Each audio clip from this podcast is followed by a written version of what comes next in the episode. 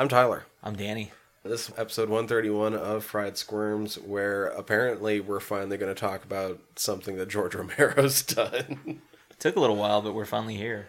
I'm glad you pointed that out to me last week because I have to admit, all this week that kind of mulled over in my mind a little bit. Like, how the fuck are we 130 episodes in and we haven't talked about any George Romero yet? And we've even talked about zombies. Yeah, we're not shy. We just haven't gone around to Romero yet.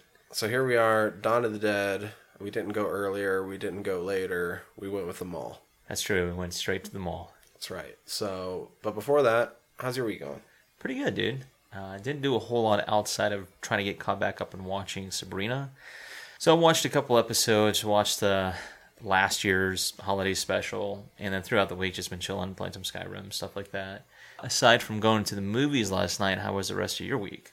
The week of work sucked. That was most of my week between, you know, now and then. But the weekend's been good. Like, I've barely done shit. Today's annoying because I got a fucking kink in my neck that is making looking around not fun right now. Yeah, pain in the ass. Uh, but whatever, shit happens. It's not like I've never went through this shit before, so I'll live. yeah, and then like you said, we went to see it chapter two last night. And are we going to talk about this on this episode? Or are we going to make it its own thing? What are we going to try to do? I'm fine or cool either way. I guess let's do like we've done with some of our other shit and put it at the end of the episode. So if you want to Yeah. hear some of our thoughts on it, chapter two, mostly spoiler free, but something might slip out. So enter at your own risk by that point, especially because we're going to be fucking stoned by that point. So yeah, nice and roasted. um, we're going to talk about it, chapter two, at the end of this podcast. But before we get there, do you got any news? I didn't really look at much news this week. So Yeah, there's a couple of bits of news that caught my eye. So, leading off for fans like ourselves of Scream Factory, it has been announced today that they are releasing John Carpenter's Big Trouble in Little China. It's going to be, of course, a collector's edition Blu ray with tons of amazing options for collectors. So, some of the stuff that the company detailed were that a limited edition steelbook version includes the lithograph of the steelbook art, and they're going to do a standard Blu-ray release, which also comes with a rolled poster of their new illustration for Big Trouble, and they're going to collaborate for the first time with Sacred Bones, which is a record company. So what they're doing is they're also offering a deluxe limited edition box set with a seven inch of music from the film. So it's going to be on a exclusive green vinyl from Shout Factory. Of course, it's composed by John Carpenter, Cody Carpenter, and Daniel Davies. Said the A side is going to include the 2017 version of the main theme, which is entitled Pork Chop Express. And the B side contains a never before released recording of the Alley War, which was recorded by the trio in 2019. Says a lot of the hmm. extras are still in progress and they'll be announced at a later date but it is limited. That's the vinyl box set to 2,500 units. So make sure that you get yours while supplies last. I've seen some of the artwork for it. Looks really good, dude. One of my favorite carpenters. I mean, with Big Trouble, I think a lot of people always think about Carpenter's involvement when it comes to it, but I believe it might have been the same writer as Buckaroo Banzai, Nice. which kind of makes a lot of sense when you Considering, yeah. considering both how both the movies sort of flow. But, Yeah, makes sense. Uh, fucking amazing movie either way. Whoever you want to give credit to, everybody involved should get some credit because it's amazing. So, yeah, that's one of the films that I showed my nephews earlier in the summer. He really liked it, so I was happy about that. All right, the next bit of news I have involves a movie that came out actually in the 90s, but it looks like the movie Tank Girl.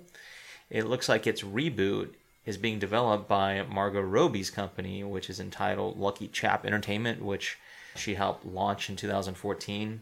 So, from what it looks like, it looks like the brand new adaptation is going to be on its way. And this was revealed by the co creator, Alan Martin. And he tweeted, it said, uh, Just heard that Margot Robbie's company have option rights from MGM to make a new Tank Girl movie, now several months into development. So, for those who were fans of the original, pretty decent film. A little different for that time period, too. So, Honestly, a cinematic Tank Girl reboot's probably overdue at this point. This is something we probably should have got like five years ago. So I agree, I'm, Will. I'm glad we're finally getting it. So Likewise, cool. So the next bit of news I have involves RLJE, which is a distributor. They have acquired the rights to Richard Stanley's The Color Out of Space, which is ahead of the TIFF, which is the Toronto International Film Festival. never forget. Yeah, never forget that. So this is another one of those films that does involve Nicolas Cage. It also has Joely Richardson. It looks like this is kind of an adaptation from the mind of H.P. Lovecraft. It's also a little bit of an influence from Stephen King's short story, which is also based off of the 1927 story from H.P. Lovecraft. But his story is entitled Weeds, which was actually a segment in Creepshow. Oh, okay. So it's going to Yeah, yeah. loosely be based upon that. So the synopsis of this film is that a family whose recent retreat to rural life is quickly disrupted by a meteorite that crashes in their front yard. It's also pretty much being described as a cosmic horror film.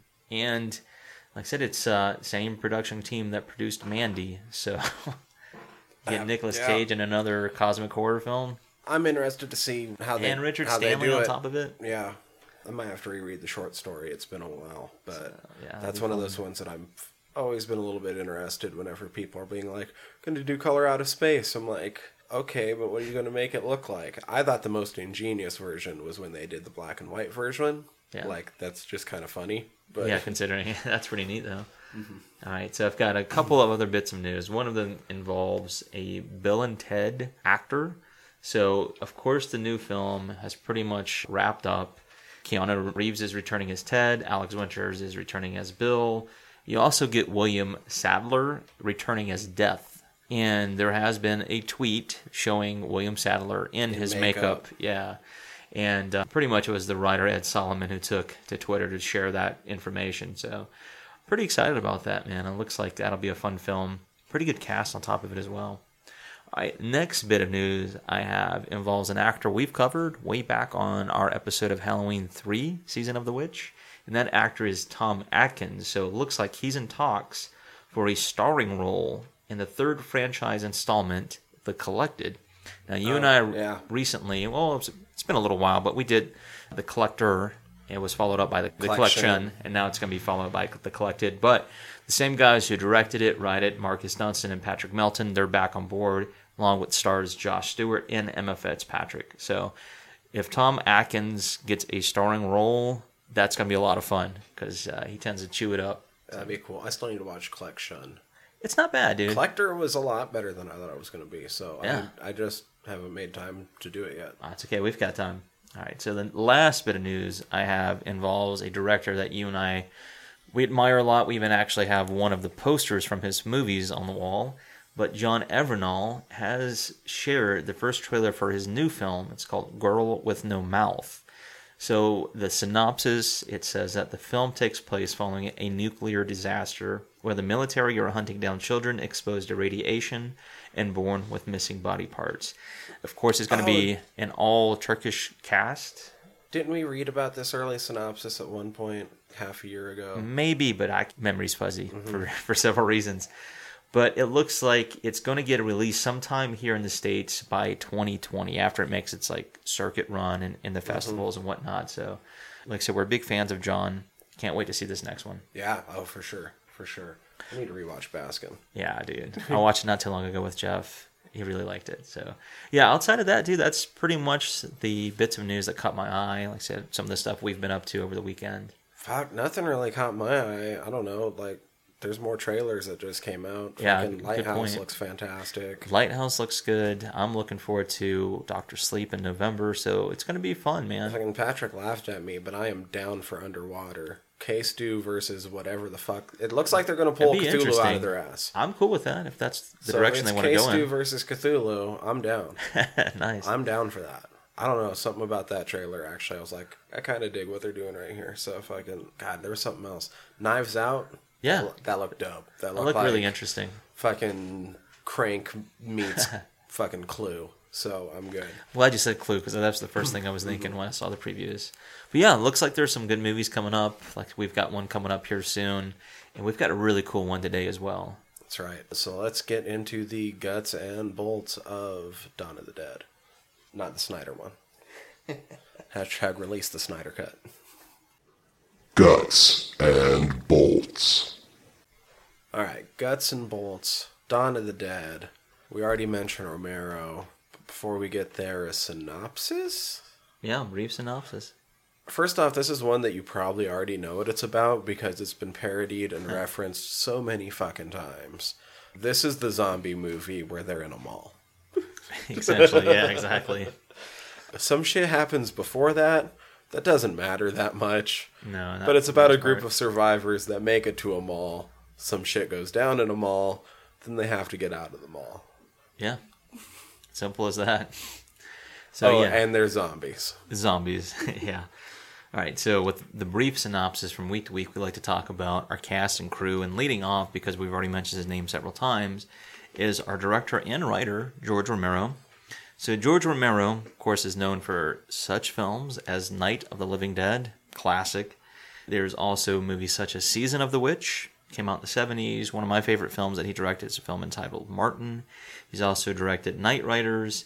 He's done a segment for the Creep Show film. He's also director of Monkey Shines, Two Evil Eyes, Land of the Dead, Diary of the Dead, and Survival of the Dead. So later on in his career, he went back to doing zombie films. Now, unfortunately, he did pass, what, two years ago? Right. So lost another iconic figure, native of, well, I, I don't know if he grew up in Pittsburgh, but I know he lived in Pittsburgh for a long time. Now you mentioned all the zombie stuff towards the end. Of course, his big breakout was with Night of the Living Dead. With Night of the Living Dead, Dawn of the Dead, and Day of the Dead especially, and not so much anything else past that. yeah. Uh, but with those three, I mean, he's the godfather of the zombie genre. no doubt. Absolutely. hands And, and the way that we think of zombies in a modern sense. yeah, if it wasn't for those films, We talked about voodoo zombies on Serpent and the Rainbow, right. You want to know like the way back history of zombies? You can go listen to that, and we talk about all the voodoo origins and being brought in by like soldiers that had served down in the area, and just growing out of stories and that stuff. What we think of as zombies, this man. Oh, no doubt. Yeah, especially with Night of the Living Dead. And that was one, too, that I'd seen when I was far too young to understand it. Well, that and this one, I'd say too. I think not as many people truly actually remember Night of the Living Dead Yeah, as much as as, much as they remember this one. Yeah, there was a nice um, little gap in between. That's just more just like his initial push and like, oh, by the way, here's this, and then you tie this in, and then you go on to tie in Day, Yeah, big uh, time. and you really ramp up the gore in this one and that one.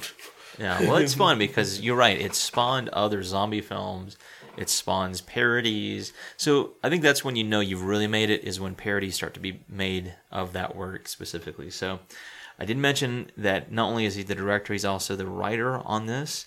Now, our cinematographer is Michael Gornick. He's known for being the DP on the films Martin, Knightriders, Creep Show, and Day of the Dead. Our editor was George Romero. Now, Dario Argento was also an editor for the recut version of the European cut of the film. He, of course, he went uncredited for that. There was a particular partnership they had struck.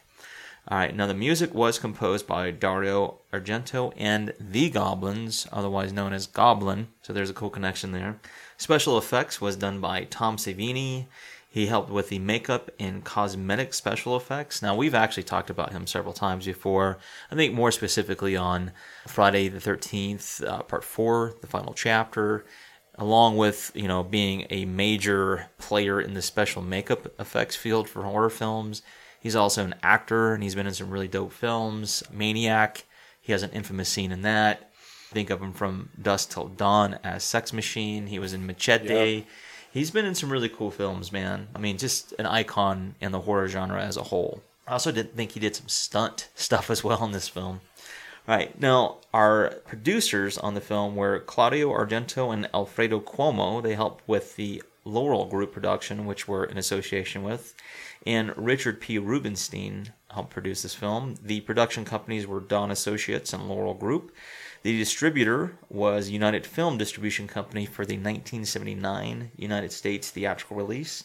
It was released on September 1st, 1978 in Italy. It was at the Torino premiere. It had an April 7th, 1979 premiere here in the States at the USA Film Festival. And finally, it was released on 420 in 1979 in New York City, New York. yeah, it was. Yeah, man. So this is interesting. I saw the budget on Wikipedia shows, if I'm not mistaken, 1.5 million dollars, Yes. and then on the movie database it shows about 600 thousand dollars.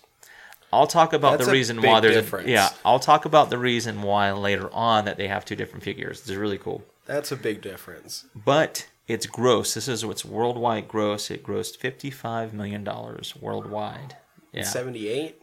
that's some big numbers. All right, I do have a tagline. There's several, but this one is actually a, a quote too in the film, and that is one of the most famous taglines in all of horror movies. I would think so at this point. When there's no more room in hell, the dead will walk the earth. So that rounds out the crew on Dawn of the Dead. Our cast, I'm going to start off with David Emge. He plays Stephen Flyboy Andrews in this film. Now, along with being in Dawn of the Dead, he was also in the film The Booby Hatch. He was also in Basket Case Part 2 and in the film Hellmaster. Now, this is another guy we've actually talked about before because we actually talked about him last week with our Devil's Rejects episode, and that's Ken Foree. He plays the role of Peter Washington. Now, if you want to hear a little bit more in depth about some of the roles he's played, you can check out our episode on Devil's Rejects. Really cool actor, man. Like, I do remember him specifically for this. This is probably his iconic role, I would imagine. Yeah, I think so too. Did we mention he was on Kenan and Kel? Fuck yeah, he's uh he's the father. That's pretty wild. That's where that's where I knew him from best growing up because I fucking love me some Kenan. I used so to watch funny. shit ton of all that because That was a good show, dude. yeah, I fucking loved all that. And then when they did Kenan and Kel, I'm like, well, those are two of my favorite guys. Like, Yeah. I'm gonna follow them still. Good burger, all that stuff. fucking yeah, dude. It was great. I also loved orange soda. Nice. Like, Yeah, it was good as a slushy too. I can vouch for that. All right, our next actor I have is Scott H. Reiniger. He plays the role of Roger Trooper DeMarco. Now, Scott's been in the film Danny. He was also in George Romero's Knightriders. He was in the TV movie The Other Victim, and he also was in Dawn of the Dead 2004, and that was the Zack Snyder uh, version. All right, Gaylen Ross. She plays the role of Francine Fran Parker. Now, she's also been in such films as Madman. She was in the segment Something to Tide You Over in the Creepshow film. David Crawford plays the role of Dr. James Foster. He was known for being in the films To Kill a Mockingbird. He actually went uncredited in that film. He was also in Lady Beware. He was in What Rats Won't Do, Night of the Living Dead Genesis, which is actually currently filming, which is really neat. Oh. Yeah, let's see. David Early plays Mr. Sidney Berman. So a lot of these people were like TV segment people. I think one at the beginning, one a little bit later on in the film. But David was also in Knightriders. He was in Creep Show, the segment They're Creeping Up on You. He was in Monkey Shines, The Silence of the Lambs, and also a film. it's like, man, this might be one of the few times we'll actually get to talk about it. The film Double Dragon. oh fuck, I went and saw that in theaters. Yeah, based off the video game. and he was also in a Kevin Smith film. Uh, Zack and Miri make porno. Yes, he was. That's really cool. Uh, so was Tom Savini. Yeah, this is really neat. Because Zack and Miri was also shot in Philadelphia and parts of Monroeville, including the Monroeville Mall. Hell yeah. Uh, and there's a nod to this movie in that one. Absolutely. And that the name of the hockey team is the Monroeville Zombies. that's fucking awesome. But Tom Savini in that movie is the guy that rents them the space that gets demolished because he was just ripping them off. yeah, it's fucked up. All right, so moving along, we have Richard France. He plays the role of Dr. Millard Rausch. Now, he's one of the TV segment people, too. I think he's the one that had the eye patch. Now, he was in The Crazies. He was also in the film Dreams Come True and in the film Graveyard Shift. All right, Howard Smith, he was one of the TV commentators. He was in the short film Revel. He's also a director, and he was known for doing the documentaries Marjoe and Gizmo.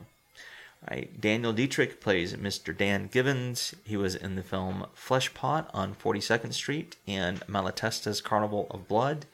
And the last actor I have is James. Flesh pot on 42nd Street. Yeah, you can only imagine. My last actor that I have credits for is James A. Baffico. He plays the role of Wooly in this film. He was also in the film Knightriders, as many of these other people were. He was also in the film All the Right Moves and in another Stephen King adapted film, Silver Bullet. Was Wooly a bully? Wooly was the bully. yeah, so that pretty much rounds out our cast, our crew. You gave us a brief synopsis. We should give you some warnings going into this. Some pretty decent gore. The Yeah. blood color is kind of funky to my eyes, but all in all, the gore is still pretty damn effective. Yeah, there's some so- really good moments of gore. There's some language. There's a lot of action, some violence, things of that nature. Um, There's some, some non PC, yeah, non PC things going on. and one scene of brief breasts. Yeah, exactly. There's a little bit of boobs in this. I think that's it though. Yeah, it's pretty tame, you know, for the Overall, most pretty part. tame. Yeah, I guess let's just get into it. Dawn of the Dead. Boom. How does that make you squeal? Dawn of the Dead. Finally got around to one of the OG zombie. Well, you know what I mean. The Romero zombies. Right, right, exactly. I don't know. What do you think? How do you want to open this? What's your story with this? I know. I was trying to think of my history with this film. Is of course I've seen it before. You and I have had reviewed it. I want to say the first time I had seen it might have been sometime in the '80s, but like I said, it was one of those films I wasn't aware of, like its mm-hmm. impact. I didn't know who Romero was back way back when. So I remember seeing bits and pieces because there's certain things that do ring out even now. But I don't think I really truly appreciated it until I was probably sometime in my 20s, but I couldn't remember exactly when. I'm very familiar with the film though. I don't know if I watched it till college. I know I saw the Snyder version first, and the Snyder one is the one I'm actually more familiar with. Even though I'm not a big fan of fast zombies, Yeah, I know what you're saying. I still really like that version. But it was that that caused me to seek this out and just sort of knowing, like, you know, that's a remake. I should probably watch the original at some point just so I Yeah, know. no doubt. So I don't know. Sometime in college is probably when I saw it. I really like it. I love everything it's done for zombies. This movie's fucking long. It really is. It was a lot longer than I was expecting. I was like, oh, it's probably gonna be like an hour and a half, and it's more like two hours twenty. it's like, oh shit, we're really gonna have to hunker down. Yeah, and probably doesn't need to be this long. It really doesn't, but I think The there is movie- probably a reason for it being that long too. To be honest, And for me, it really drug in the middle. it does. All right, without getting into why I feel like that was done intentionally, I guess the thing I want to open up with is it's like I said, it's impact, right? You know, we did Shaun of the Dead, which is a play on this title, Dawn of the Dead. Yep. Of course. And so, of course, it has cemented itself in zombie history. But I was thinking too during that time period in the '80s that followed, like Day of the Dead came out, what '85, I believe, and then there was like the Return of the Living Dead 2, the Return of the Living Dead Part Three. You know, so it spawned all these other zombie films that were not necessarily canon, Right. but it still followed that line. So it still carried. I mean, it carries through. I mean, Walking Dead wouldn't exist without Romero's. Oh, without a doubt. Yeah. I mean, in a way, we've just been continually feeling this Yeah. all of our lives in some form or another. I do like the fact too that it was taking place at a mall because you know if you grew up either during that time period in the 70s 80s maybe even you know parts of the 90s you're familiar with a certain feel of that early mall culture so it was a nice touch oh, We got kind of a dirt mall here, yeah as they would say in Mallrats. Maybe not as bad as the Mallrats dirt mall, but comparatively, like this is one of those movies where growing up, if I saw a mall like this, I was like, man, I wish. yeah i know right two stories pretty decent It'd be pretty lame to get caught in our mall. Oh Jesus, yeah, it would suck. But the thing that kind of fascinated me is, you know, being in a town. We had two malls because of the town was set up either west side, east side. But then going up north, where malls were a little bit different. I remember like being with some of my cousins in some of the malls in Massachusetts, and then being in uh, New Jersey back in the early 2000s. Some of the malls up there, it's different. They're big, and you're like, damn, I wish we had these back home. you know, it was still kind of interesting because, of course, this film has such a huge social commentary attached to it. I was gonna say the thing that I do credit this movie big time for me and the way it impacted my life is this is one of the very first movies, kind of because it hits you over the head with it a couple times. Oh, no doubt. But it was one of the first ones where I was like, "Oh, movies can be about like multiple things all at once." Yeah, it like wasn't this just- works without the social commentary, It does. It certainly does. But it has an inbuilt social commentary. You can't help but see that. It's so obvious. And like I said, it's painted right there in front of you. Right.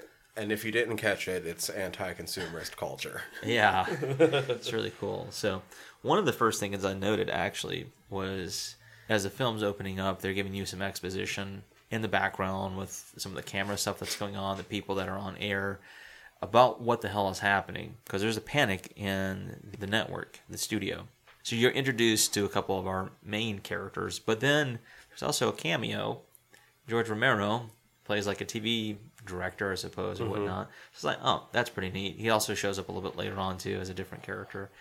But those are some of the first things I noted. Was like, all right, I kind of forgot like this is how it opens. Is actually at the network at the uh, TV station. What I noticed about the opening, even though ultimately I think you could probably cut it out and just like start with like the crew already on the run or something. Yeah, But like I said, this is a long fucking movie and it drags. really but is. what I did notice was that entire opening is kind of an overture for the real problems of the movie, which is mostly just people freaking out and getting in each other's way because the zombies really aren't that hard to take care of. No, these are the slow. Like you can pick them off if you know what you're doing. Yeah. And a lot of the times when the characters are just focused and just trying to get shit done, they don't really have that much of a problem with the zombies. You're absolutely right. It's not until they get into this panic or fervor.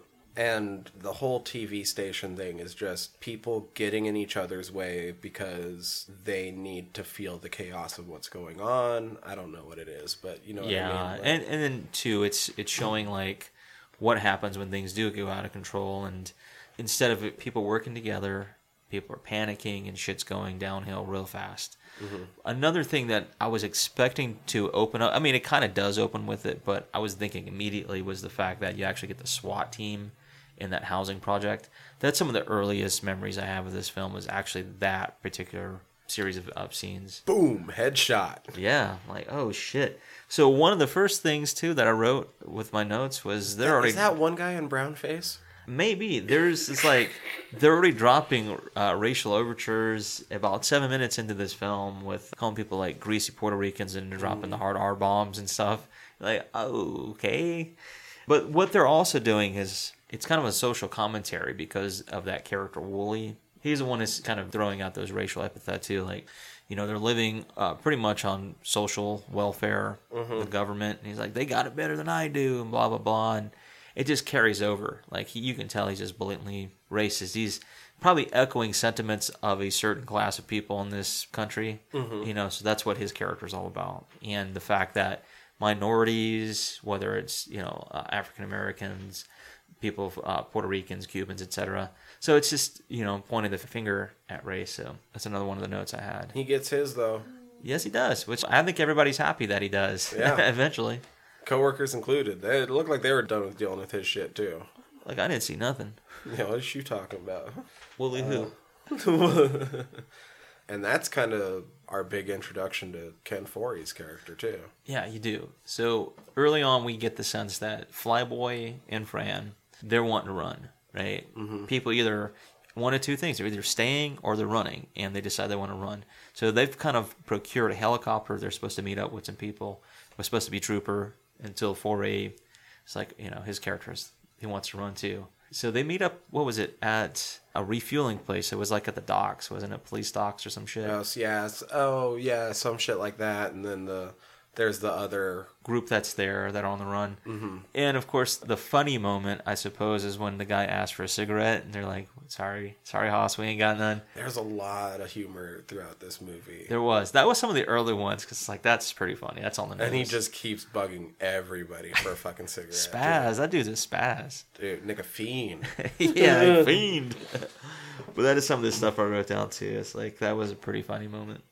I know it's once they're in the helicopter. I can't quite remember how far after that scene it occurs, but I did have to write down when Fran asked fucking Ken if he meant real brothers or street Oh, yeah, yeah, yeah, yeah. Both. both. Yeah. Well, it was funny too because he's like, "Yeah, one of my brothers is actually a pro athlete." You're like, no kidding. they had to throw that little bit in too, just to drive the point home. Real brothers or street brothers. Yeah, they they go there. Oh man. I don't know. I feel like this movie could have went a lot differently if once they were in the helicopter and they were trying to figure out where they were going to sit down and they look down they're like, "Man, I bet they're having fun with it out there Yeah. in like the redneck country." And you get that little cutaway. I'm like, I would have been like, "It's time to go make some friends with rednecks because it looks like they're living the good life." Yeah, they've got their shit together. It's only the cities that are being affected by this shit. That's another point I think too that they're making. Now, from what I read, that scene where you see the good old boy hunters and Mm-hmm. I guess it was a National Guard that was coming through. They were actually in the area. Like they just so happened to catch them while they were filming. Mm. And they were like, you know, you've already got it. Cuts down on production costs. Yeah, we'll just get some scenes here. And so they were having fun with it. Yeah. That's So sweet. there's a lot of townies.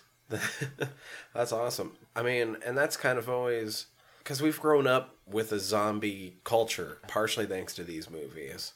So that's always been kind of one of those things growing up in the area I did, fucking rural Montana. It's like, I ain't worried about this. I know everybody here knows how to shoot. We're not going to have a big mass of zombies coming because there's not enough room for a big mass of zombies to come No. between these fucking mountains. Like, we're getting 10 zombies at a time, and it's going to be easy fucking pickings, and You're good. yeah, we're good to go. That's the ones that can make it through the fucking mountains. That's absolutely correct. It kind of reminds me a little bit of the discussion we had with the purge, like how it would affect whether it was rural areas or urban cities and stuff like that. And there's a huge contrast, especially out here. Mm-hmm. Like, yeah, I'm not worried about that shit out here. Of course, the more densely populated it is, Yeah, you you're in the, the middle risk. of the city, zombies happen, you're in a bad way. You're out here, zombies happen, You're right. it's going to last a day. a short drive in any direction, man, you're out of a big town. Mm-hmm. you know, so you're good, man. All right, so you get the meetup, right? That's when they set off. You say they do the overhead. You get the hunters. You get the National Guard until they finally make it to the mall. And the thing I like is that's when they finally have the Goblin score accompanied Oh, with Dario right. Argento. I was like, nice. That's about 24 minutes in. That's something I noted. So when they do land, you get the sense, all right, they're probably in a you know good location for obvious reasons, but there's a lot of zombies already. it's like it's a good bit. I will say though, once I got to the mall, there's a lot of zombies that are still in there, but there's not nearly as much tension. No, That's when they start playing a lot more lighthearted with it.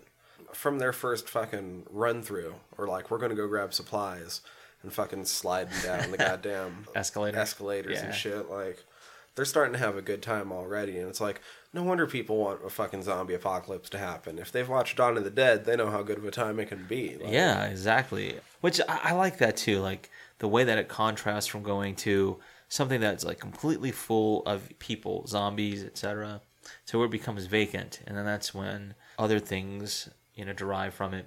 I did notice that we skipped a little bit ahead of Okay, ourselves. yeah, yeah, All right, so before they get to the mall, after that little cutscene with the hunters and shit, is I believe they're refueling again, so they're at another station, and that's when you have that weird moment with Flyboy, his weird attack, and also the struggle he has, and you can start to sense like how useless he is in a mm-hmm. sense, you know, until uh, one of the zombies like gets his wig split, the whole helicopter scene. So that's like just some iconic moments. iconic, although severely telegraphed Oh. by his horrendous head prosthetic. I mean, they had to make do. From what I understood too, is like Tom Savini was doing a lot of shit on the fly. Like, yeah, that's kind of what I read too. So like that's dope, but at the same time, it's like, oh, that motherfucker's gonna get his head sliced off because yeah, he's got encephalitis. yeah. They said that guy had a bit of a, a sloped head. That's what they said. Not my words. All right. Once you're at the mall, that's when uh, they get the keys. So once again, Flyboy. It's like, man, this dude. You only have one job, and you still fucking up because you're shooting at shadows, acting stupid. So there's a little bit of that he character can't shift. shoot for shit. No, we cannot. And that's kind of embarrassing, but it's also kind of indicative too of what his character is about. Like, uh, you know, he's a traffic personality. He's just a traffic guy. so you There wouldn't expect no more him. traffic. no, no, no, no, no. That he can report on. But you get that sense like he's a city boy. He can't shoot worth the fuck, and he's always getting in the way. And he's shooting at shadows. He's spooked. So you know that the guys are capable. That's being Ken Foree, the guy who plays Trooper. Fran, from I understood too, is Gaylen. She said that uh, she was supposed to be a screamer, like almost like a scream queen in this, but she's like, no. It's like my character. If I start screaming, then you're gonna start not empathizing with my character. One of my notes is that Fran is great because there's that one point where she's like, "No, like if this is gonna happen, then you're gonna teach me how to fly the helicopter. Yeah. you motherfuckers aren't leaving me alone without a gun anymore. Yeah, that was fucked up. She had flares mm-hmm. with the Hare Krishna. That's actually one of my notes. Is like that's kind of if you understand the irony behind that whole sequence, it makes it funny because Hare Krishna is all about being peaceful, you know, practicing yoga, Like it's pretty much straight edge Chilling in, with yoga. in airports. Yeah. but I mean, it's a flesh-eating zombie. Hare Krishnas are supposed to be vegetarian, so it's like it's funny because that's a complete shift in dynamics Mm-hmm. there. But yeah, she's got a flair. They save her, but you're right. She's an empowered woman. Her character, and unfortunately, I that helicopter. I also, I kind of liked the uh, zombie that popped out in the department store that looked like the mannequin for a second. That was kind of dope. oh, there's Because they one- kind of set it up earlier where he's like scared of the mannequin. He's like, no problem. And then later on, they're running through and fucking zombie. Yeah, zombie bitch. There's one I noticed, man, throughout the entire film. There's one zombie that does the same thing. Like you'll catch them every half hour. Like they'll show a sequence of zombies in the mall.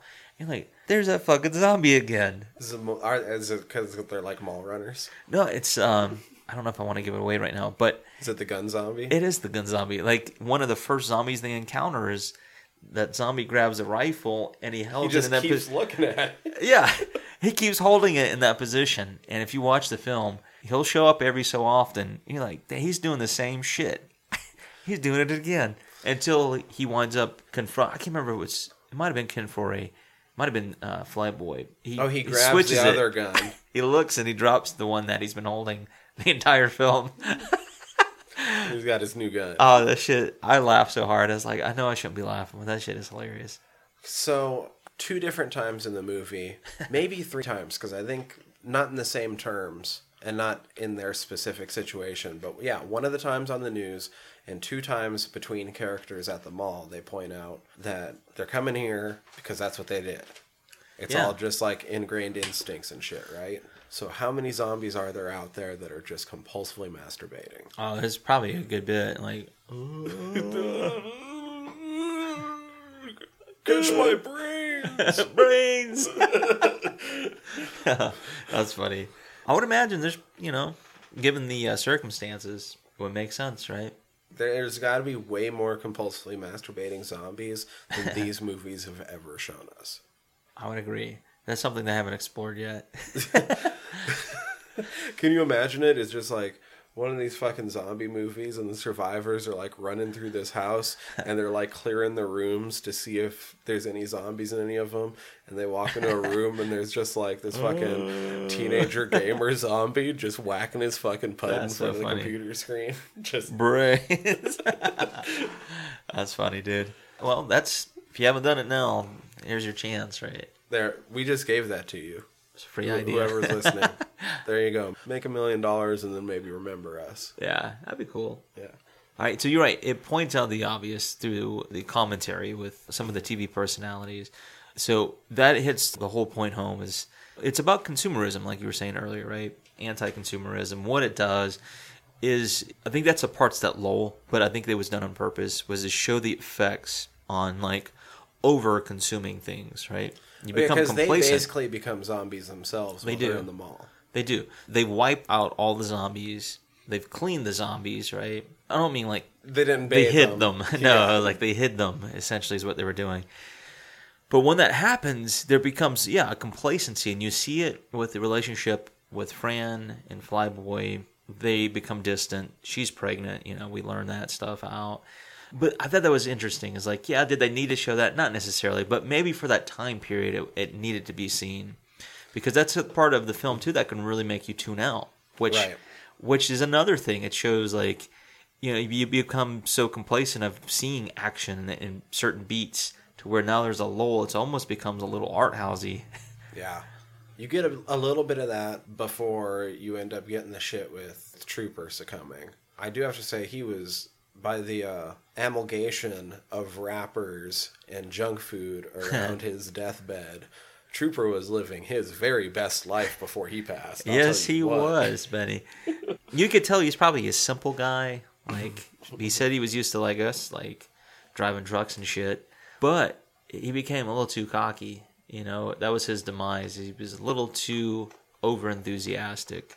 Because all he had to do is just get in there, get out, quit fucking around. He was fucking around, got bit. It's like, ah, that's it for you, bud. But I like his because that's another one of those iconic stills or photographs that you see is actually when he does turn trooper. That is. it's like that's one of the images that are associated with this film. He and also when Flyboy finally turns as well, Right. Like him coming out of the uh, elevator.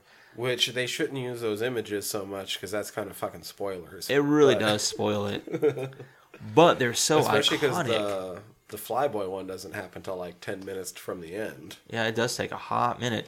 But that's another thing. It's like he became so obsessed with the fact that it's his, like this is his shit, even though he's doing the same thing that those bikers are doing. They're just coming in, they're pillaging, but they're doing it in a different fashion. Ooh, so I wanted to say something about the bikers now that we're bringing them up.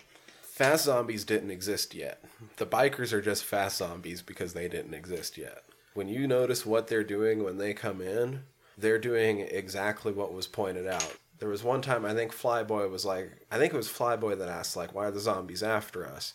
And Ken Foree points out, "They're not after us. They're after this place." And that's the exact same thing. Like the fucking bikers weren't grabbing anything that mattered to these people. No. They were grabbing fucking jewelry. They were grabbing expensive shit that isn't going to fucking matter. Exactly. They weren't grabbing any of their supplies that they were living. It was just all of. material objects. and it was all the same shit that the zombies were after, just in hyper speed. Yeah, that's all it was. I felt like the bikers they did represent that, like like to just the They're fast the fast zombies. But they also, of course, in society, they're the outlaws. They're the Mm-hmm. kind of anarchists in a sense. You know, they're the counterculture. So yeah, they represented two different things in this film. They were not only zombies in that sense, but they also were doing the same shit that the group were doing in the first place. It just wasn't quote unquote as sophisticated as they were doing it. But some of the cool things, man, watching this film and then seeing its fandom is I think I've told you this too, like on YouTube, you can check it out. There's these two guys who visit the mall and all these different locations and how it looks today, and that mall is still there. It's just of course the locations have changed over the years, but that's something I like about this film too, is it was actually using like real locations, not just movie sets, you know? So this is one of those things. I don't mean for this to sound like, oh, I'm so badass, this or that, because I think this is the least badass way that you could probably do this. But it is very much intimated that they end up at that mall for a good four months before they get out of there. If we're at that mall for four months and I have access to that many guns and ammunition, we're not in a mall surrounded by zombies because I'm going to get super fucking bored. I'm going to go sit up on that roof. I'm going to plank off about 100 zombies a day because they're just fucking walking there. Because you can. yeah. Well, what the fuck else am I going to do? It'd be badass if I was like, yeah, I'll go down there, fucking fight them hand to hand, machetes and shit. No, I'm just gonna sit on the roof and it's fucking target practice, just like I used to do back in the day anyway. When Yeah. I had guns growing up. You can hone in I on grew your up skill. in rural Montana. like we used to just go fucking plink targets all the time anyway. I used to have to pay for that shit. If I have access to a gun store with probably 30 guns that Oh I've never shot before Yeah. and just piles of ammunition, All the accessories. we are no longer in a mall. Four months later, we are no longer in a mall surrounded by zombies. Yeah, you're we're good. in a mall. Yeah, you're absolutely. Yeah, this is we're in a mall. They actually had a really cool. One of the notes that I wrote down, I was like, man, if you're of an age where you didn't have this, I kind of feel sorry for you. But theirs was a little bit the early stages of arcades. Oh yeah. I was like, man, I really like that because that was a cool sequence. It's like that's for me when I grew up. That's kind of what the mall epitomized was going to the arcade. You know, I would go with my grandmother, my brother, and I typically would, and she'd go, you know, in department stores. And my brother and I couldn't wait to get to the main section of the mall so we could go to the arcade. And if we weren't at the arcade, we were either in the record store or in the bookstore. That was our three spots we'd been in. So I really enjoy that. It's like I feel sorry for kids now because arcades, unfortunately, are kind of. I mean, they do make comebacks here and there, but for the most part, it's kind of non-existent. But to tie it back around, especially with the influence this has had on culture, as I was watching this movie, all it really made me want to do was replay the first Dead Rising game, Yeah. which is set in a mall. It was all just a giant homage to this, except you get fast zombies at night. Yeah, for real. Slightly changed up storyline, obviously, because you're like one person going in and you're supposed to be like a photojournalist who's like first on the scene. But a lot of shit kind of plays out like in weird mirrors to this movie. And I say weird it's not weird because it's obviously intentional homage. You know what I mean? Yeah, Especially setting it in a fucking mall in the first place. But I don't know. I was just like, they're sitting there in a mall. Like you said, for me, when I was young, the mall meant going to the arcade. At least for me, I didn't give a shit about going to Penney's. No. You know what I Me mean? either. I, Like, I didn't care about any of that stuff. It's funny because when we were in those, But the arcade was at the mall. yeah, exactly. And so I'm watching this movie. They're in the arcade, which was part of mall culture to me. And it just wraps back around where I might not be going to the mall to play my video games anymore, but my video games are directly inspired by this movie. It's There's a really cool homage. There's yeah. a time as a flat circle thing there, right? And I don't know. Fucking help me out, McConaughey. Like,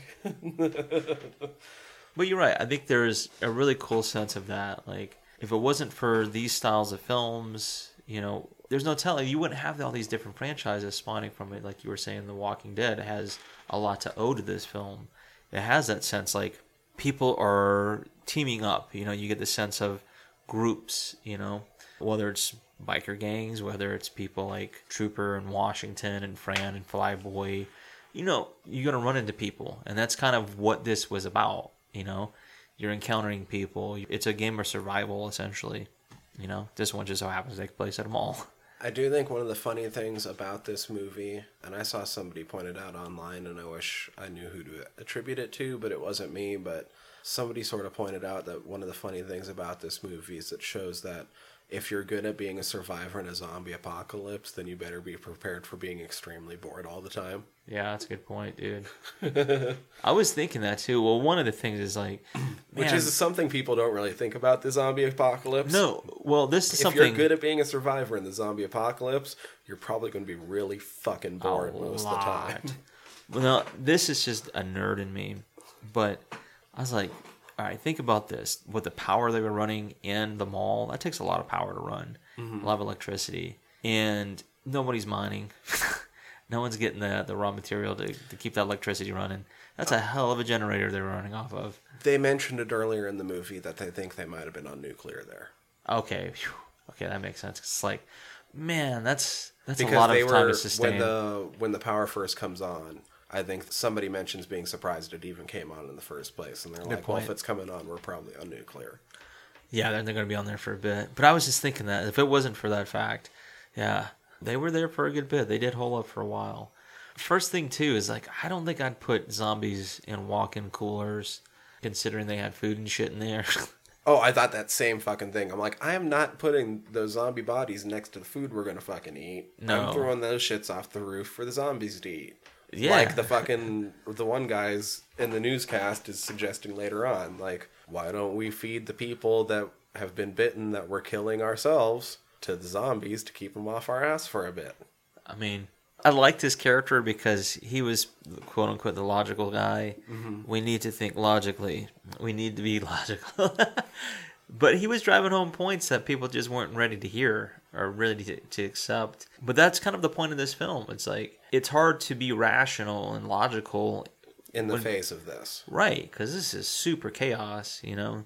But that's the fun- Granted, it makes sense that it's causing chaos. If your fucking loved one gets up from the fucking grave and comes after you trying to eat you to death, that's gonna fuck with you. yeah, you're gonna be in this fucked up predicament, regardless. Because, like they were saying, it's hard to.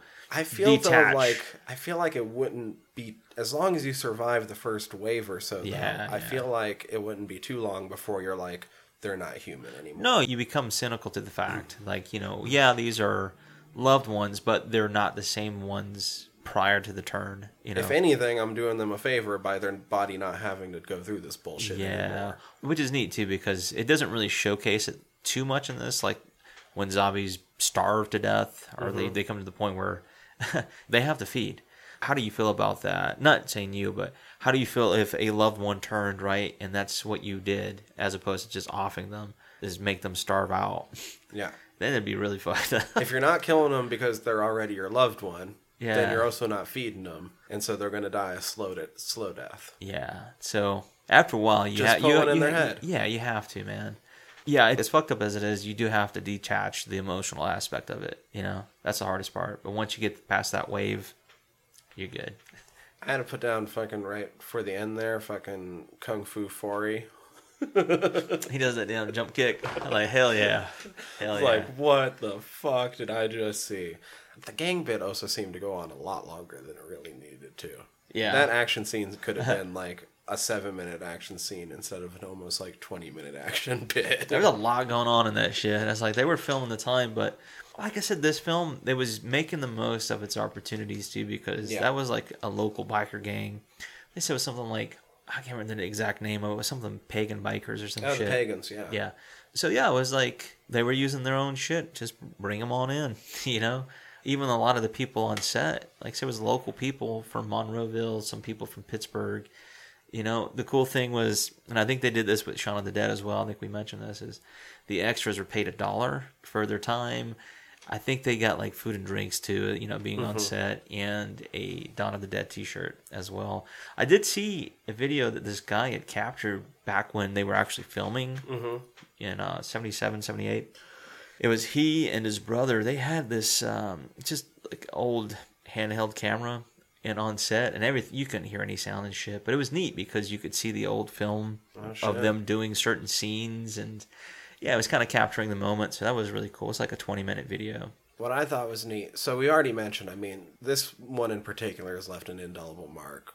Romero zombies in general, but whenever they went to build something, like when they built the wall and shit.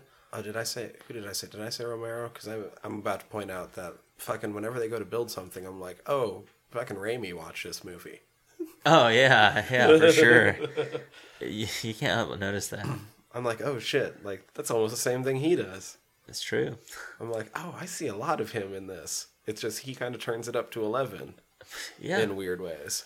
that's Maybe not point. quite to eleven compared to some other people, but Right, but I think for the time period- this, yeah, Yeah, for sure. But no, you can see the influences already, early stages of influences.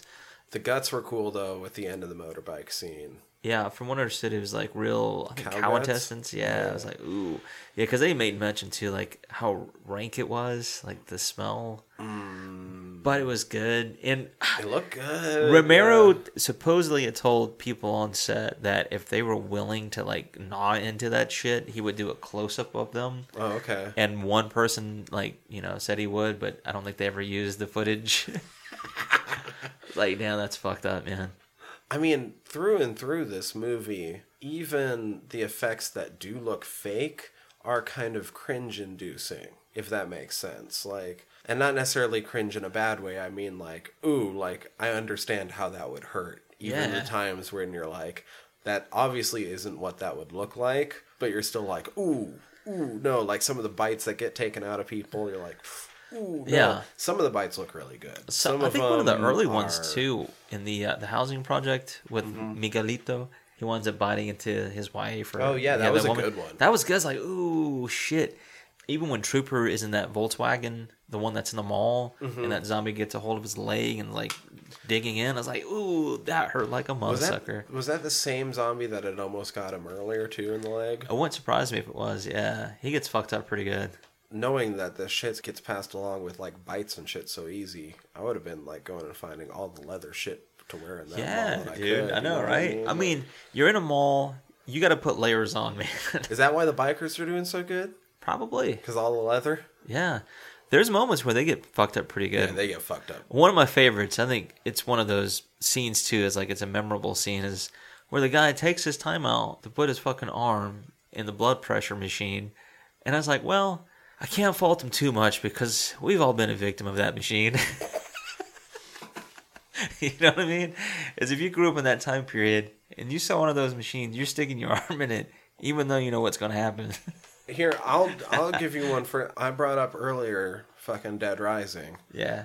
I barely ever made it like even a full like 12 hours in that game because I always acted like the fucking bikers and would just fuck around and get myself killed. When it's daytime in that game, it's slow zombies. When it's night, it's fast zombies.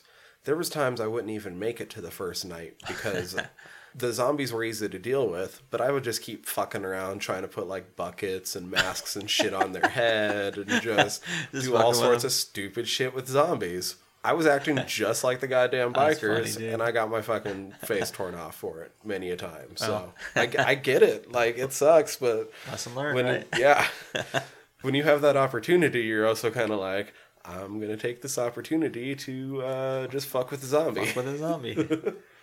oh man, you know you or could fuck around with this shit while zombies are around. you could be a real masochist and like pull zombies' teeth out. You create a, a scenario where you can keep them around and just fuck with them like that, because you don't have to worry about the threat of the bite. right? Yeah, I'm down. No, oh, one thing I wanted to mention. Leave I, their teeth and just wire their jaws shut. I wanted to mention this earlier because of that budget I was talking about. okay, yeah, yeah. All right, so I'd mentioned that depending on who you research, Wiki shows 1.5 million as the budget, and the database shows 600k. And the reason for that is when Romero was trying to shop this film around, they said investors were more willing to pick it up and invest if they saw a larger budget attached to it. So that was part of what they were doing at that time. Hmm. And on top of it, Argento and Romero were both admirers of each other. So Argento had caught wind that Romero was having a hard time financing this film, right? So he wanted the idea of Romero doing a sequel to Night of the Living Dead. So he offered him, you know, hey, I want to help you finance this, but in return, I want to have rights to it in Europe. I'll help edit it for the European cut, mm-hmm. etc. We'll also help score the film. Goblin, you can tell when they come in because man, it's so iconic too. This that synth score, it builds really cool tension in the film. Actually, I got to see a couple of those pieces last year, which was really dope too. But making long story short, is Argento invited Romero to Rome to help write the script. Right? He's like, you know, it's just a way for you to get away from the states. You know, give you somewhere where you can concentrate on the writing. So as day by day went, I think it only took him three weeks to write the script, but Argento would read it. He didn't change anything. He just like, I like it the way it is, and then they just went with it. But he also helped because his dad was involved mm-hmm. and part of that Laurel group. They helped finance it and shit like that. So they secured the mall rights. Argento and Laurel Group did. Mall rights, not to be confused with mall rats. Yeah, that's right. So in order to get like the filming done in the Monroeville Mall, that is, they talked to the management and set it up to where they shot at nights, right? Shot into the the mornings until the mall opened. They took a break between I think the Christmas holiday, like a three week period. But yeah, they commenced the shooting. So it didn't take very long to shoot the film, like I said, because it didn't have a huge budget. If I'm not mistaken, there were times where like the way they were shooting this and the way things were happening, they were actually shooting under budget. Oh shit. Yeah, Okay. so they did a really good job in terms of what they had, and we talked about the fact that Savini was doing a lot of makeup On the at- fly. on the fly because there, the script would change from day to day too. Like the ending changed. There were certain scenes that they didn't put in or Oh left yeah, out. the ending was supposed to be way more bleak. It kind of sets itself up too with Ken's character. I feel Mm-hmm. like setting that, but then there's he's like, nah, fuck that shit. Come Kung back. fu time. yeah, kung fu time. I was like, oh shit, they would. But the thing, oh, I keep saying that. It was kung fu fight. I like how this film ends too because it's another strong black character, a male, and Fran's character, a strong woman. Whereas in most films like this, you would expect a the male figure, through somehow. yeah, the white guy. but yeah, it just shows is you know, Flyboy would have stepped up to become the hero he was meant to be and win back his wife. yeah, and he instead, like Ken's probably not all that interested. He hasn't shown any interest in her. But he's the one that happened to survive, and now he's going to be taking care of this pregnant lady who's going to be mourning her. who knows how to fly now? yeah, who knows how to fly now? I was like, that is a moment though in the film where had it not been for that, the bikers still would have done their thing. But I mean, that changed. Like her wanting to learn and him actually showing her. How, Mm-hmm. That's when they got caught. But anyway, that's beside the point. This film ends kind of like on a okay, what happens? Right. What happens now? But I like that Semi too. hopeful. Yeah, I think so. You can speculate. You know it's kind of open ended. gasp. You don't know how low, Yeah, it's a little subjective term. Mm-hmm. Yeah, low fuel, whatever. and But- you don't know exactly what that'll mean either. They'll probably be able to still set down somewhere, Yeah. and then the story continues. So I feel, and I don't know how true this is, but this is my gut feeling. Is I feel like he did this Romero intentionally, ending the film like this, having that long lull in the middle where it is kind of boring because they're just going through functions. But I think he's trying to do that. It's like a commentary too on the viewers. You know, it's like how long can you sit through something that's mundane? That's just people doing a daily routine. Well, jokes on you, Romero. I have a smartphone these days. yeah, precisely. But that's what I was thinking. During that time period, though, people didn't have access to that, where you could tune out, look at your phone, Right. You know, jump on social media, whatever. You know, for a However, two-hour, 20 minute that, I was video, a lot more likely to be just enraptured at even a two-hour, twenty-minute movie back then than I am now. I was thinking. Because now that. my attention span's trained to be shorter. I didn't have help it. anything training me like that back then. You know what I No, mean? Because exactly. Because even in our childhood, pre-smartphone, you know, it was like, yeah, whatever, fucking Gods and Generals is how how many hours? Whatever, I'll watch it. Like, Yeah, so we got time. What are we gonna do? So I think that's the clever thing. Not only is it a social commentary about consumerism and what it does to people, and you know the effects it has, is he's also I think trying to make a sly commentary on the movie viewer too. Like how long can I hold your attention to something that starts off really wicked paced, really slow in the middle, and then picks up again at the end? yeah, because that beginning drops you just right into the middle of chaos, and then Yeah, boom.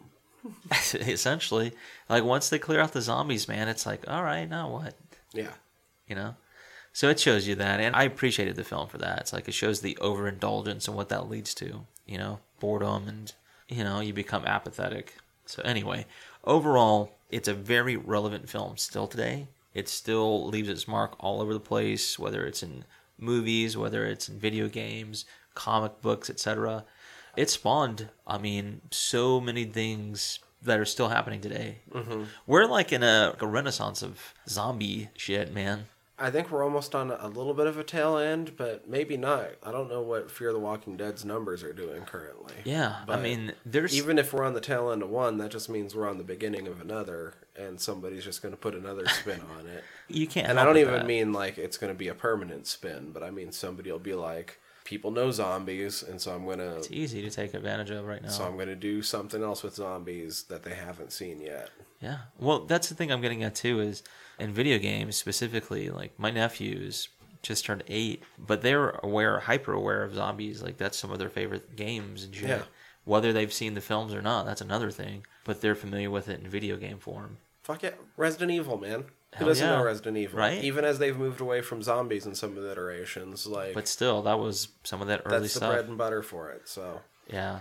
So I'm, I'm thankful for that. And Like I said, Romero is one of those names, super foundational in the zombie genre. Like I said, we're talking about it. Let's see, that came out in 78, Dawn of the Dead. Night of the Living Dead was 1960. So almost 60 years ago, you know, six decades, how much it spawned all this other stuff from it. So it's just, uh, it's finally fun to talk about. Yeah, I agree. Shit. Speaking of fun to talk about, should we take a, a minute break and then talk about some it? Dude, I'm down. All right. All right. So last night, me and you went with friends of the show to see it chapter two. That rhymed. so I guess, like we said, we're not going to try to sit here and talk about spoilers, but one or two might slip out. Fucking yeah, if it happens, it happens. I don't want to put too many words in everyone's mouth, but I think uh, overall it seemed like we all kind of thought it was really funny. I laughed a lot, dude. I laughed a lot more than I was expecting. yeah, I guess I, there's a lot of horror elements in that movie, but it worked way better as a dark comedy for me. I laughed a lot in that movie. I think there was a couple times where I laughed really loud when the rest of the theater was mostly silent. Yeah, there's a couple moments I had that's chuckles too. like, oh shit.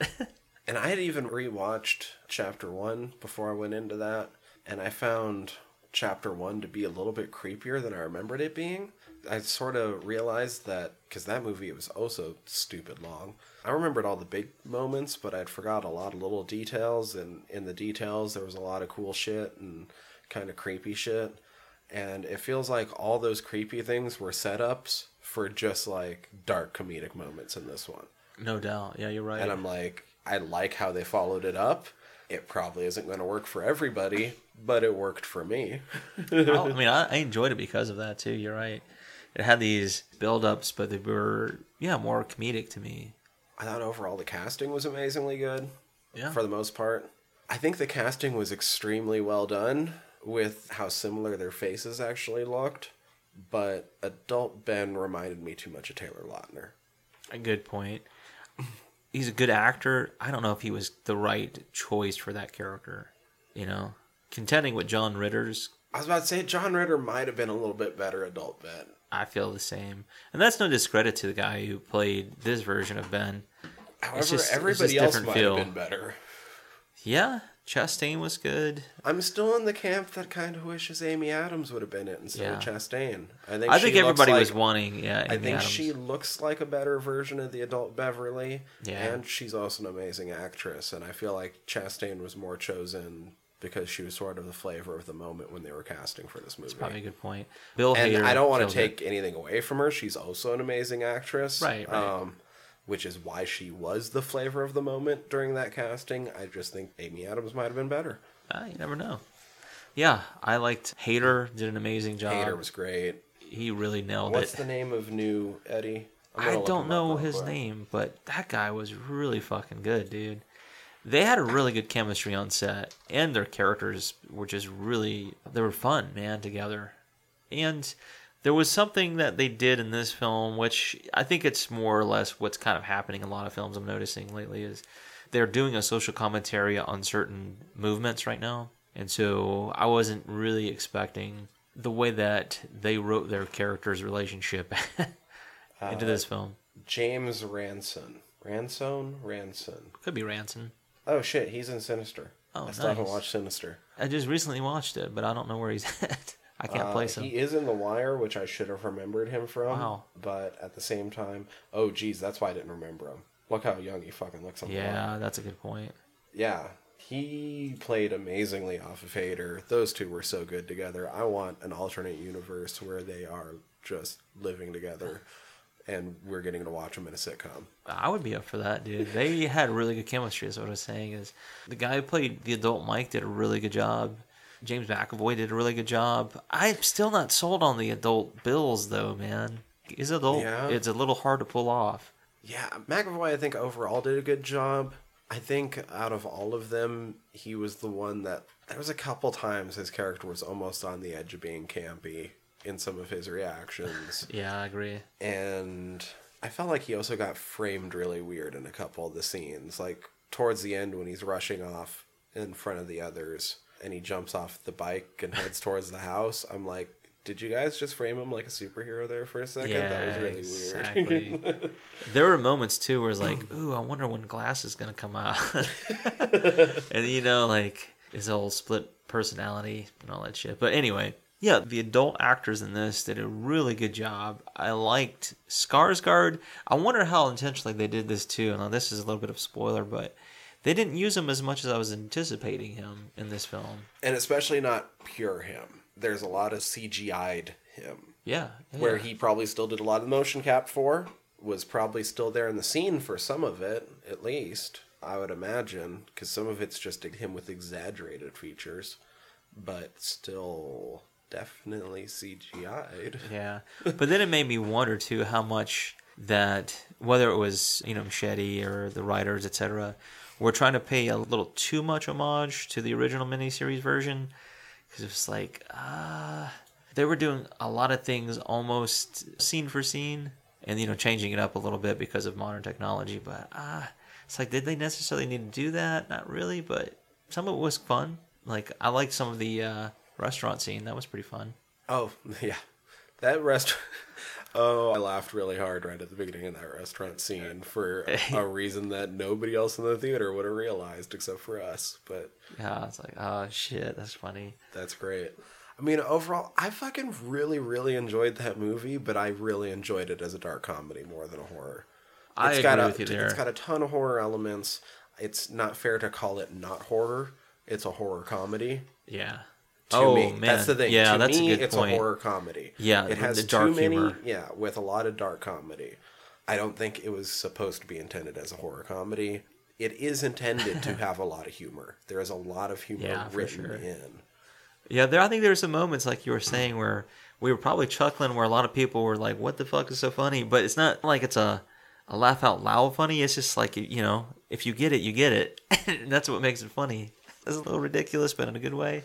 It seems to be getting mixed reviews. I saw somebody today just post about how much they hated it, which I don't quite get that response because if uh-huh. nothing else, it was still a very. The thing I'm getting at is, in the end, I still feel like even if your overall reaction to it ends up being only lukewarm, I think it's still a decent way to end off this story. Like everything comes to a close, Yeah, and because you got to consider the source material too.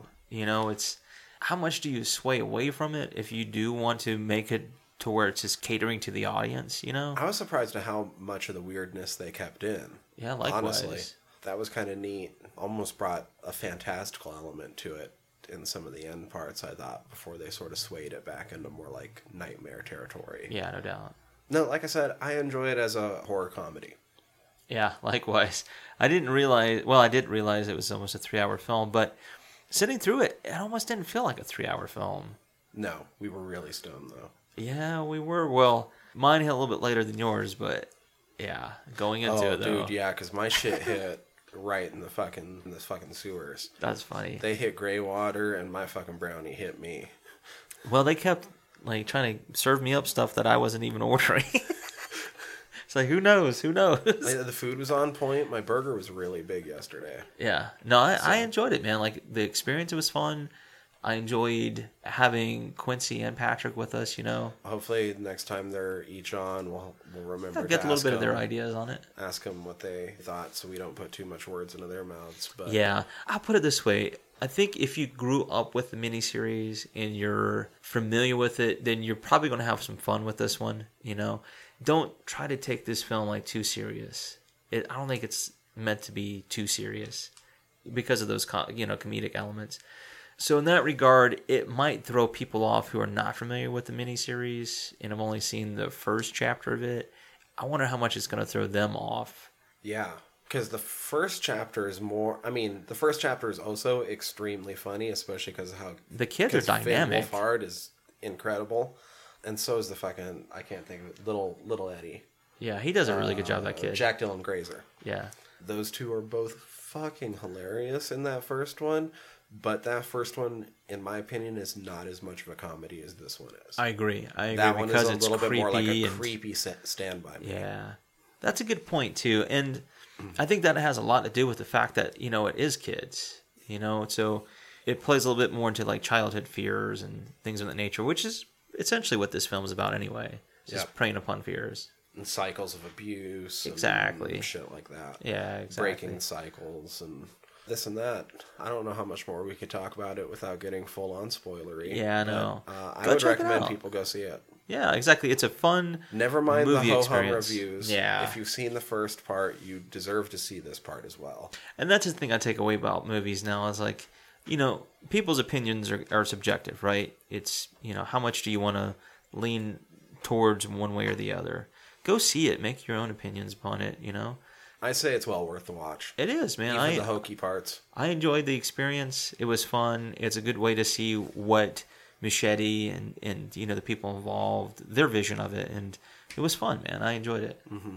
Shit, we are not back next week because we're gonna go watch Three from Hell. Dude, I'm so stoked about that. We will have something up after we go watch it. I'm not sure when that will release. It might be kind of right away because I have all next week off, so I kind of have time to deal with that shit. But we won't be recording at our normal time, is the main takeaway, so you might not get an episode for a week. However, to continue listening to us when we come back, please hit subscribe however you're listening to us right now. You can always go over to our website, www.friedsquirms.com. Other ways to listen, including the latest episode, always streaming down at the bottom. Throughout the middle, you have the portals to all of our online shit the IG, the Facebook, the Twitter. Especially go maybe follow the Instagram. We've been getting a little bit more active there, and we're definitely going to try to be active when we go watch Three from Hell because I know fucking Avengers Endgame came out this year, and Three from Hell is like the movie event for me this year. Nice, man. You know what I mean? Like Yeah. we've been waiting for a continuation of some sort of their story for a long time. Sid is unfortunately currently in the hospital from last I heard, so all the good vibes to him that you all can put out cuz that sucks especially with this movie about to come out. Yeah, that is a bummer. But you're right. I mean, send out those good jujus, and uh, maybe we can get a quick recovery for Sid. But yeah, that trip should end up being documented on the IG, so go follow us over there. You can always hit us up through the website or by emailing us squirmcast at gmail.com. I don't think I forgot anything. No, I think that pretty much covers the bases. You know, we say from week to week if you want to give us a shout out, don't be afraid. If you have movie recommendations or if you just have suggestions on how we can do better, let us know. And once again, if you're in the industry, need some eyeballs on some films, let us know. We're always inclined to do some reviews on some films like that too. Fuck yeah. That's all I got. Yeah, likewise. Cool. I'm Tyler. I'm Danny. Fried Squirms. Oh. Fried Squirms it? It?